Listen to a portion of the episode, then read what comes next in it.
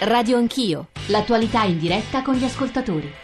Sono le 9.32, tra chi ci sta ascoltando c'è anche molto calore, anche spirito polemico, anche nei confronti di alcune delle cose ascoltate, anche io non, non credo di stare esprimendo posizioni, cerco di dire semplicemente che forse bisognerebbe guardare con più rispetto alle posizioni della scienza, chiamiamo della comunità scientifica, almeno nelle sue posizioni maggioritarie, ma insomma non mi permetto di aggiungere altre considerazioni, lo dico perché sono arrivati da ultimo un paio di mail che dicono è pazzesco, vergognatevi, non c'è contraddittorio, in fondo quando eravamo ragazzini eh, tutte quelle malattie tipo il morbillo, la varicella e compagnia bella ce le siamo prese, nessuno ha avuto conseguenze, ma subito dopo Anna ci scrive eh, in realtà eh, vi vorrei raccontare la storia di mio figlio sulla pertosse, il nostro secondogenito, il pediatra non considerò indispensabile far fare il vaccino poiché aveva preso il mio latte e quindi era probabilmente immuno, a dieci mesi si ammalò al, al mare, tornammo a Milano per ricovero urgente in clinica.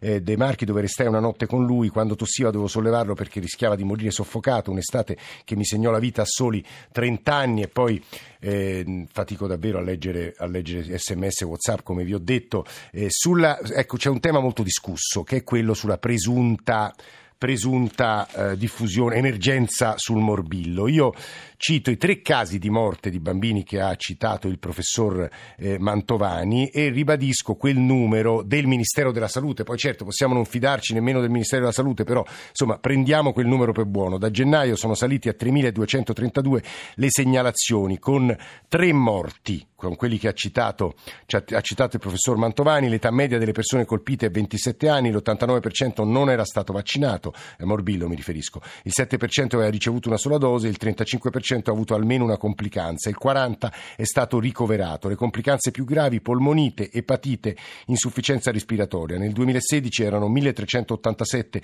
casi di morbillo in Italia, il numero più alto d'Europa, secondo solo al dato della Romania. Eh, contraddittorio, i vaccini non sono un'opinione, siamo passati dall'umiltà dell'ignoranza all'arroganza dell'ignoranza, quelli che hanno avuto conseguenze dal morbillo e sono morti non sono qui a raccontarlo, vabbè, e poi tutta un'altra serie. Io sentirei però adesso tre WhatsApp e poi le voci di Reinhold Holzer e di Marta Stoker. Ecco i WhatsApp. Comunque la trasmissione è così fatta, è solamente, esclusivamente per parlare bene dei vaccini. Cioè, portate le associazioni che vanno contro i vaccini, chiamate più genitori che hanno avuto problemi con i bambini dopo i vaccini. Così uno spot pubblicitario per i vaccini, signore e signore. Eh? Andrea D'Ancona. Eh, buongiorno Daniela da Milano. Mm, sento troppe volte ripetere che c'è ostilità riguardo ai vaccini. E vorrei correggere il tiro perché l'ostilità è proprio contro la coercizione, l'obbligatorietà e sono quindi assolutamente d'accordo con l'assessore Veneto che è una questione di cultura da portare avanti e quello che dà fastidio non sono i vaccini ma la coercizione. Questo è importante che venga capito da chi fa la trasmissione. Buongiorno, Daniele Sole da Senigallia. Vorrei che poteste affrontare la questione relativa alla regione Veneto, dove il governatore Zai aveva affermato alla stampa era stata fatta una buona campagna di comunicazione e di informazione dei genitori. Eppure, nonostante tutto, il, la percentuale di vaccinati era andata calando anziché aumentare o rimanere stabile, in contrasto quindi con chi afferma che una corretta informazione è più che sufficiente per avere la copertura vaccinale. E quest'ultimo messaggio rimandava a quanto abbiamo appena discusso con l'assessore della Regione Veneto, un altro messaggio che contesta la percentuale del 95% del cosiddetto effetto, effetto greggio, effetto eh, comunità, lo definiva il professor Mantovani, sostiene l'ascoltatore che sia una bufala gigantesca su cui si basa tutto il decreto coercitivo, non esiste nessuno studio scientifico, in realtà qui mi permetto di contestare questa affermazione da quello che ho letto dai dati di OMS e di nuovo della comunità scientifica. Le storie, ci chiedevate, e le storie abbiamo cercato, quella che ci racconta Reinhold Holzer, attivista Novax di una eh, provincia, l'Alto Adige, che ha, eh, credo sia, l'espressione lo innervosirà, ma insomma la maglia nera italiana per numero di vaccinati, la stessa città di Bolzano, contrarissimi alla coercizione. Lui ha vissuto, alla più bassa percentuale di, di, di vaccinati d'Italia, lui ha vissuto una storia personale molto, molto tormentata. Buongiorno Holzer, benvenuto. Buongiorno, buongiorno. Perché a lei è stata addirittura revocata la, la, la potestà genitoriale, giusto? E negli anni 90 c'è stato tolto la patria potestà per quattro bambini perché non abbiamo vaccinati. E siccome poi dopo la sentenza non sapevamo se viene le forze d'ordine a portarsi via i bambini, siamo andati in Austria eh, per sicurezza e poi l'Austria, lo Stato ci ha dato il cosiddetto assilio eh, contro le vaccinazioni e noi siamo poi dopo tornati dopo quattro settimane, dopo che il capo di provincia a quei tempi ci ha dato la garanzia che non viene le forze d'ordine mm. e Se... siamo rientrati nelle scuole. Senta Olsere, adesso eh, ci sono almeno 130 famiglie altoadesine che se ne andranno in Austria rifiutandosi di, di fare il vaccino obbligatorio per i loro bambini, giusto? Giusto, dopo che dopo è stato pubblicato eh, il decreto tante mamme, proprio mamme, ma anche papà hanno avuto grosse, eh, grossa paura che non possono frequentare le scuole. In autunno e anche per le multe e che forse viene tolta la patria potestà si sono rivolti ai comuni eh, confini del, dell'Alto Adige, uh, Innsbruck e Steinach e hanno chiesto in comuni come potrebbe fare per venire in, in autunno in, in, queste zone, casomai che eh, rimane questo decreto o questa legge che secondo noi e secondo loro eh, eh, è contro tanti diritti umani, anche contro la Costituzione. E sono adesso sono 180 persone che hanno chiesto, ma non solo altatessini, si sono rivolti adesso anche diverse persone eh, eh in, in, in, zone limitrofe di Carinzia e Slovenia, quelle di Udine, poi abbiamo sentito persone tante nelle Val d'Aosta che hanno chiesto in Svizzera e anche in Val d'Aosta. Sono, sono decisi queste persone, non è solo una, una, un marketing, diciamo così, questi veramente sono andati fuori a chiedere, anche adesso sono persone che sono andati fuori a chiedere al momento eh, come la situazione se fosse rimane questa legge. Senta Holzer, un altro tema e poi sentiamo anche Marta Stocker. Lei ha usato delle espressioni in questi anni che insomma hanno circolato molto non soltanto nella vostra comunità ma in tutta Italia. Non avveleneremo i nostri figli, io la considero una carneficina chimica. Holzer. Sì, prima si deve vedere chiaramente cosa c'è in questi vaccini e noi non siamo noi non siamo persone eh, come medici o specialisti, ma eh. abbiamo il livello internazionale delle consulenze italiane, specialmente sono dei grandi professionisti che hanno esaminato le, i vaccini. La Svizzera stessa sta facendo al momento all'Università di San Gallo una grande prova sui vaccini, dei contenuti e questi ci dicono state molto attenti con quelle sostanze che sono dentro. E questo noi c'è una grande preoccupazione per noi genitori perché i bambini veramente poi eh, verranno inquinati in questo senso. Noi possiamo dirlo, siamo persone semplici, ma siamo sempre legati a medici e scienziati che ci dicono queste cose. Allora, sì, però sono medici e scienziati, se mi permette Holzer, minoritari nella comunità scientifica, addirittura radiati dall'ordine dei medici, cioè la comunità scientifica nel suo 98% la pensa in maniera contraria dalla vostra posizione. Perché vi ostinate invece a difendere una posizione che è, diciamo, se non altro, controversa, Holzer? No, in prima linea è così che noi siamo genitori che guardiamo con grande attenzione e con i nostri pediatri, naturopati e altri guardiamo bene i nostri bambini, questo è chiaro, noi siamo con una grande attenzione eh, alla salute dei nostri bambini, la gente mangia sana, la gente evita anche altri, altri prodotti eh, che, che, danneggiano i bambini, non è, solo, non è solo il vaccino, sono tante cose intorno. Chi guarda bene i bambini mm-hmm. e si vede anche nelle grosse zone, Svezia, Norvegia, Svizzera, dove non, non, sono vaccin- non, sono le quote di vaccinazione molto alte. Non è vero, anche perché le dico una cosa, mm. i dati che voi date per le vaccinazioni di copertura di vaccinazione sì. non sono vere. Eh, io... Tante vaccinazioni non vengono neanche registrate. Eh, lo so, Olser, però d'altra parte noi di qualcuno ci dovremmo fidare, l'Istituto Superiore di Sanità, del Ministero della Sanità, se non ci fidiamo in nessuno è finita. Eh. Però posso sbagliarmi io, Olser. Mi permetta soltanto di sentire la sua, la, sua, la sua, assessora, l'assessora alla salute della provincia autonoma di Bolzano, eh, Marta Stocker. Buongiorno e benvenuto. Benvenuta. Buongiorno. Eh, Stocker, voi avete, eh, se non sbaglio, approvato una mozione tutti i partiti, tranne il Partito Democratico che è uscito dall'Aula, no, non c'era, eh, contro la coercizione. Sì solo alla raccomandazione. È un po' la posizione del Veneto, giusto Stocker? Abbiamo votato quello, però d'altra parte abbiamo detto anche chiaramente che eh, dall'altra parte si deve prevedere delle misure idonee a garantire il, il rispetto delle indicazioni dell'OMS, perché questo eh, per noi sembra essere molto importante perché siamo anche dell'avviso che in, eh, tante situazioni e per eh, tante malattie eh, la eh, vaccinazione è stata la prevenzione eh, più assoluta e questo è anche la nostra convinzione. Però anche noi siamo dell'avviso che si deve lavorare tanto di più eh, sulla cultura, però d'altra parte dobbiamo anche eh, dire la verità che solo la co- eh, cultura mm, non ha portato eh, a questi risultati che anche noi abbiamo auspicato perché eh, io sono eh, anche dell'avviso che una copertura vaccinale del 95% ci deve essere per garantire la sicurezza per tutti. E io credo anche che noi tutti abbiamo anche una responsabilità non verso, eh, solamente verso di noi, verso i nostri bambini, ma anche verso tutta la comunità. Eh, questo va sottolineato, però comunque le misure come erano previste eh, all'inizio, adesso eh, vediamo un po'. Sì, adesso vediamo che cosa emerge perché ha visto il commissione. Sembravano eh, veramente troppo severe, anche mm. per quanto riguardava le multe, lì abbiamo anche detto che dal punto di vista nostro... Sì, le multe erano fino a 7.500 euro per chi non vaccinava i propri figli, ma in realtà sembra che verranno ammorbidite anche queste multe. Sì, Scusi, sì. Assessora... No, ecco, questa sì. è stata la nostra, no, la, la nostra posizione di principio dove si, si, è detto anche in questa mozione che eh, le sanzioni ci sembrano eh, essere eh, esagerate e che, vengono, eh, e che devono essere ridotte e questo sembra essere che in questa direzione ci sta andando. Assessora Stocker, quel dato che ho citato all'inizio, la più, alta, la più bassa percentuale di vaccinati d'Italia in provincia di Bolzano, che cosa dice alla sua coscienza di amministratore pubblico?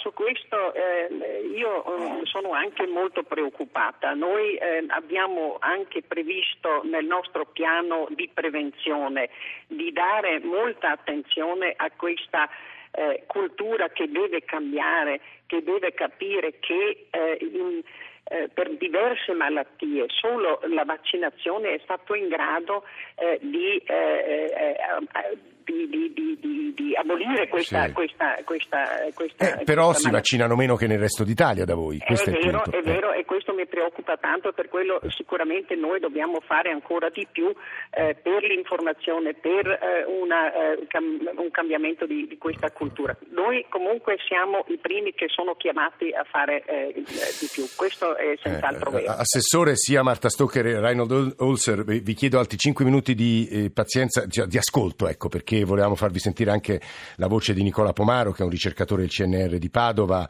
e ha una figlia di 5 anni che ha vissuto eh, una vicenda molto complicata. E gli, leggo a lui, a Pomaro, anche l'ultimo messaggio, un paio di messaggi che ripropongono alcuni dei temi che sono emersi stamani e che da ultimo ha citato anche Reinhold Holzer. Siamo liberi di scegliere se non abbiamo la certezza che i vaccini non facciano male ai nostri bambini. Non può esserci obbligo se ci sono rischi. È anticostituzionale contro la libertà umana e sulla pelle del bambino e, que- e su quello non si possono fare prove e esperimenti e poi soprattutto chi è andato a analizzare i contenuti dei vaccini e qui arrivano contestazioni di ogni natura. Nicola Pomaro, buongiorno e benvenuto. Buongiorno, buongiorno a voi. Allora, ci aiuti un po' a raccontare sulla base anche della sua esperienza familiare un po' la sua posizione.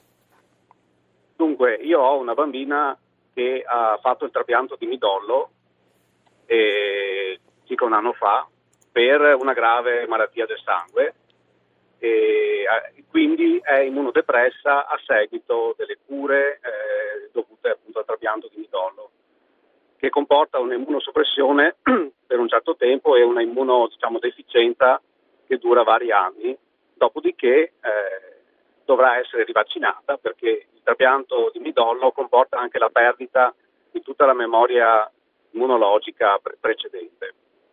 Adesso eh, mia figlia è stata due anni praticamente tra ospedale e isolamento in casa, a settembre dovrebbe tornare a scuola. Eh, si pone il problema del rischio eh, a cui va incontro per il fatto appunto eh, che c'è una bassa copertura vaccinale. E quindi eh, che anche in Veneto c'è una bassa copertura vaccinale. Sì, e che ne dica l'assessore Coletto che ha citato i dati della poliomielite ma se avesse citato quelli del morbillo avrebbe dovuto dire che sono inferiori al 90% e quindi il rischio c'è e me lo hanno confermato anche i medici. Scusi Pomaro, tutti questi genitori o insomma, ascoltatori e ascoltatrici che ci scrivono, però io non voglio essere obbligato, eh, fa parte della sfera della mia libertà individuale. Io ho paura, sono preoccupato degli effetti delle vaccinazioni e quindi non voglio. Pomaro. Sì, eh, certo, però eh, la, la circolazione dei virus è un pericolo per tutti. Intanto non è vero che le malattie sono innocue, le malattie fanno molto più male dei vaccini. E poi eh, diciamo, uno Stato civile deve anche mh, pensare a chi è più debole, a chi non può proteggersi da solo. Io eh, farei le vaccinazioni di corsa se fosse possibile. Le, ho, le, avevo fatte tutte a mia figlia prima che si ammalasse. Eh, non posso farle per motivi medici. Certo. Eh, ma ripeto, eh, non so ci sono tante persone che per vari motivi o sono, o sono immunodepresse oppure non possono vaccinarsi. Eh, no, questo, questo, punto, Pomaro, è quello ribadito da un altro messaggio che dice la libertà di non vaccinarsi finisce quando comincia quella degli altri che in ragione delle loro condizioni fisiche possono essere contagiati e possono morire. Questo è il punto, non si può essere liberi di scegliere se un vaccino fa bene o no, è un dato scientifico, scrive un altro ascoltatore, le opinioni non hanno certo più valore dei dati sperimentali. Reinhold Holzer, buongiorno di nuovo a lei, che pensa alla luce di quello che ha sentito? Guardi, questo è contro tutta la logica vaccinale. La copertura di tutto, di tutti, vuol dire tutti. Allora, per favore, vaccinati prima tutti i personali che hanno a fare con i bambini e con i malati. Tutto il personale vuol dire nelle, nelle scuole, nelle, negli ospedali, nei pullman, tutti quanti, i calciatori, ma questa copertura viene fatta solo sui bambini, scusate. Poi abbiamo 12 vaccini, dov'è una copertura totale? Dov'è questa, questa copertura che non c'è? Tutti gli adulti sono potenziali anche portatori eh, di virus e di malattie. Olser, posso leggere quello che ci ha appena scritto Paola da Roma? Ho 66 anni, a 18 mesi ho avuto la poliomelite e il signore, si riferisce a lei che ha parlato prima, sa cosa vuol dire vivere un'intera vita da invalida? Io credo di no. E da allora mi sono vaccinata per ogni cosa e ho vaccinato per ogni malattia possibile mia figlia. Lo sapete anche dell'altra parte, non parlate mai di altri quelli che abbiamo raccolto noi, tutti quelli che hanno avuto i, i, i, danni di vaccini e sono molti di più di quelli che sono elencati o sono registrati perché è molto difficile. Noi conosciamo non solo 10, ma centinaia di persone che sono danneggiate. Esistono dei film delle mamme che hanno documentato come sono anche questi danni, nessuno li va a, a, a far vedere, sempre solo un lato si vede, sempre solo questa discussione. Olsen, mi, mi permetta soltanto... Nessun giornalista sì. ci porta questa documentazione, perché no? Mm. Perché... No, no, no, va bene. Mar- Marta Stocker vuole aggiungere qualcosa, assessore della provincia di, di Bolzano, e poi andiamo da, di nuovo da Nicola Pomaro. Marta Stocker. Beh, mi, mi ha impressionato adesso quello che ho sentito prima, cioè che dobbiamo pensare in tutto questo anche sempre ai più deboli. E io credo che questo sia anche eh, una, eh, una, una, una, cosa da riflettere, eh, che abbiamo queste responsabilità eh, tutti noi anche, questo, su questo eh,